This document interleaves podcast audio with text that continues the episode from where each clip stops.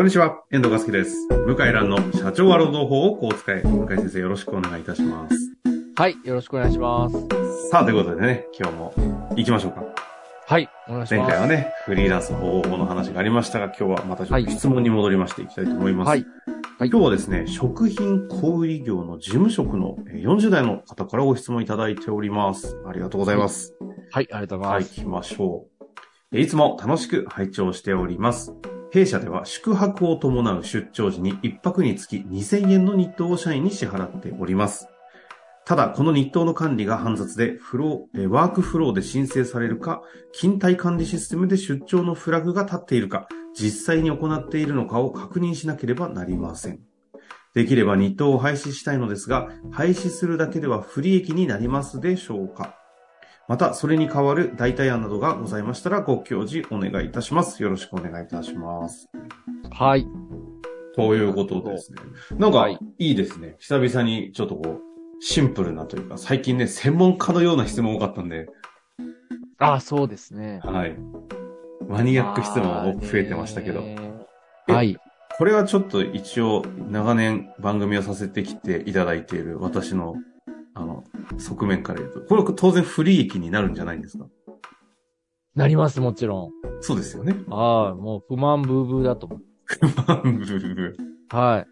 なるほど。不満ブーブーで、ただ、おそらく、あの、えっ、と、あれ、業種は言っていいんです業者は、はい、あの、小売りと、小売り。小売りで、で、出張、宿泊を伴う出張があるっていうのは、おそらくバイヤーの方とか、営業の方とか、ごく一部なんで、あの、ほぼ全社から不満が起きるってことはほぼなくて、まあ、その関係、全従業員の何割かわかんないですけど、1、2割かわかんない。その人たちの、まあ、不満を、まあ、和らげるえ必要がありますよね。えはい。全社的な対応というよりも、まあそうですよね。食品小売りってなってますんで、イメージ湧きますね。あの、全国飛び交ってるバイヤーの方々ですね。はい。そうですね。うん。だからまあ、やるんだったら、給料上げる？いや、あのー例えば、出張5回で1日休みみたいな。おおなんうんだその、あ、なんか必殺技みたいなの来ましたね。何ですかそれ？いや、まあ、要はあのー休暇として結局ね、労働法で難しいのは、出張って拘束されるんですけど、残業代発生する時間って短いんですよ。確かに。ええあの直行直帰だと、うん。あのー残業がつく時間短いですね。あの、現場離れちゃったら、もうそこから移動時間ええで労働時間にならないんですよね。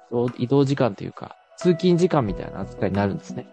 だから、結構疲れる割には、なんか、手当がつかないというか。つかないっていう不満があって、まあ、日当があるから、まあいいや、みたいな人がいるんで、まあやるんだったら、もう5回あったら1回休みみたいなね。ええまあ、それか、あとは、まあ、出張の回数に応じて、賞与を、例えば、何ですかね、出張5回あったら賞与を、うん、1%上げるとか。うん。安、安すぎるか。安、安すぎるか。わかんないけど。出張ポイントああ。で加算、賞与で加算する。めんどくさいか。この、この話はあれですよね。だとにかく不利益になるので、その部分をどう担保するかっていう、うんそういうことですね。だ結局これも、うん、まあ、そっかそっか。出張のフラグ。で、あとね、まあ、あの、自己申告にさせるといいと思うんですよね。あの、自分で申告しない人は払いませんと。あうん。で、もう3ヶ月の時効にかかりますと。あ。なるほど。うちはね、もうそうしてますよ。私昔の、あの、大きい会社行った時、確かそんなルールだった記憶がありますよ。ああ、え遠藤さんのあの会社でもそんなルールっていうことは、ありますね。じゃあね、ありえます。でも、それがルールとしてなってたのか知りませんが、申請しないで忘れてたら払われないで終わるっていああ、あの、あの会社でもそんなルールなんですね。でしたね。もう昔の話ですけどね。真面目に総務の人からなんか電話が来そうな感じなんですけど、違うんですね。いやいや、ちょうどシステムで全部置き換えたりしたタイミングで、その部分が合理化が始まったんで、逆に穴が開いてたんですよね、多分。あーいや、僕ね、ありだと思うんですよ。もう自分で言ってこない人は払いませんと。であー時効は半年ですとか。もうそういう風にしちゃっていいと思うんですよね。ズボラな人ってずっとズボラで、真面目な。な人はずっと真面目で、うん。うん、あの、ワーク、このワークフローの申請なければ払いませんみたいな。もう、統一しちゃっていいと思いますよ。で、3ヶ月ぐらいをもう時効にしちゃうってことですか？うん。で、例えば規則をですね、申請に基づいて払う。あとけば、申請なければ払う必要ないわけです。あ、なるほど。不払いにもならない。これ、厳訴求みたいな話はどうなるんですか？そう実は半年とかでたまとめてくる人とかいそうじゃないですか？いや、だからその申請も、あの、その発生日、えー出張日から6ヶ月以内ああ。っていうふうに3ヶ月とか。でそれ以降は受け付けない。でそれは開示し。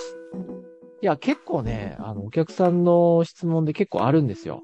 うんうん。あの、例えばね、大企業で、いくつか、なんか立て続けに聞かれたんですけど、早期退職制度ってあるんですよね。ありますね。よくあるじゃん最。近また増えてますよね、うん全国中。はい。40代後半ぐらいから早期退職制度やめると、このぐらい、まあ、割増がもらえるみたいな、はいはい。あるんですけど、はい。それってあの、会社によっては自己申請が必要なんですよ。うん自動的に適用されないんですよ。うんで、会社によっては、あの、払う、払わないこともあるんですよ。人によって払ってあげたりする。まあ、要は、こう、なんだろう、いてほしい人におお金払ってやめてほしくないから、あの、会社が申請を受けて認めた人にだけ払ってるんですね。払ってる会社払って、払ってるっていうのは、やめていただいて、さらに払うんですよね。早期退職。そうそう。あの、割増だ。はいはい。フジテレビだったらね、なんぼっつってたかな数千万？うん。大企業だと、まあ今少ないけど、もうほんと数千万割増しもらったりしてたんですよね。うーんと、ところがまあ、だんだんそういうのも減ってきて、申請に基づいて会社が認める場合っていう規則もあって、そういう場合、知らないで辞めちゃう人もいるわけですよ。で、後で、あの、内容証明が来て、金払えと。え、知らないでっていうのは、早期退職で割増になるのを知らないでってことですかそうそうた、規則要はた、ただやめちゃったってこそう。ああ、いっぱいいるんです、そういう人。とああ、そういうもんなんですね。うん。よく早期退職って、あの、大きい会社だとポータルとかいろんなところで情報がバンって、早期退職何名募りますみたいになって、ああ、いやいや、違う。要件が出るやつじゃないんですね。違うんです。早期退職って2種類あって、いつもあるやつと、臨時であるやつがある。あ、常時の方の話だと今みたいな感じになるんですか？うん。今言ってんのは僕は常時なの。あうん。臨時のやつっていうのは早期退職じゃないんまあ早期退職なんだけど、希望退職ってやつです、あ。はいはい、希望者退職。とうん。とまあ同じなんだけど、まあちょっと違う。で、その常時の早期退職の場合は、一応ルールあったりするけど、あんまこ告知されてなくて。書いてあるんですよ。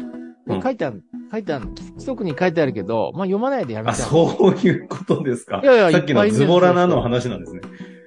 ズボラっていうか、まあ、要するに、自分、なんつうの、会社がやってくれるだろうって思ってる人多いですよね。あうん。ー依存体質とで、いうか。うん。で、それは規則には申請があって同意がある場合ってあるから、お払いできませんって言って終わなるほど。り。うん。だから1000万ぐらい請求できたりするわけですよ、人によっては。それが0円だかそんなことあるんですね。ら。あるあるある。うん結構ある。へえ。いや、会社としては、それは、しょうがない。ね。そう。まあですね。うんちゃんと自分、言ってるわけですしね。いや、やめてくれって言ったわけでもなく、自分で辞めるっつって辞めただけなのに、なんで教えてくれなかったんだってなんですけど。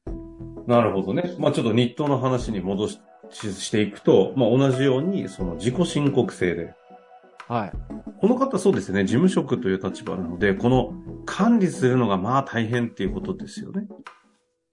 大変ですね。はい。管理、勤怠管理システムでのフラグが立っているかとか、ワークフローでの申請とかを、で、実際に言ってるのかっていうことを、要は総務の方が確認をしているということですかね。ただまあ、申請がなければ払わないっていうふうに何回も告知すれば、いいと思いますよ。で、6ヶ月、3ヶ月以降は受け付けないと。いや、非常に、あの、参考になる話ですね。要は、日そうですよね当を廃止するという方向ではなくて、なくて。日当を残しつつも管理の仕方を変えることで楽にしたらいいんじゃないかそうです。ということですね。はい。でも十、十分な回答をいただいたような気がしますけど、あと何かありますかね、論点としては。そんなもんじゃないですかね。うん反発はあるかもしんないですけど、おそらく、まあ、しょうがないよねってなる気もしますけどね。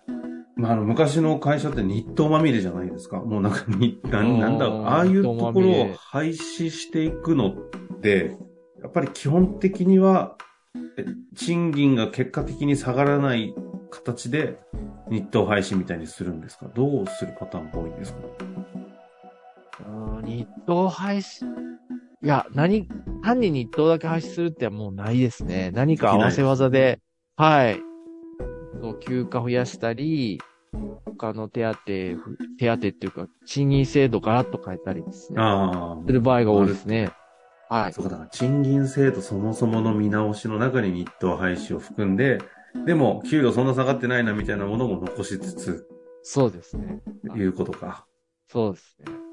なるほどですね。日当廃止だと給与制度の改定まで考えなきゃいけないとなると、一つのね、例として、管理の仕方を変えるというね、そう考え方もありましたので、ぜひまたはい、これを聞いて、こう、ちょっと質問がね、この辺が納得いかないみたいなのありましたら、ぜひお寄せいただけたらと思います。はい。終わりましょう。ありがとうございました。ありがとうございました。本日の番組はいかがでしたか？番組では向井蘭への質問を受け付けております。ウェブ検索で向井ロームネットと入力し、検索結果に出てくるオフィシャルウェブサイトにアクセス。その中のポッドキャストのバナーから質問フォームにご入力ください。たくさんのご応募お待ちしております。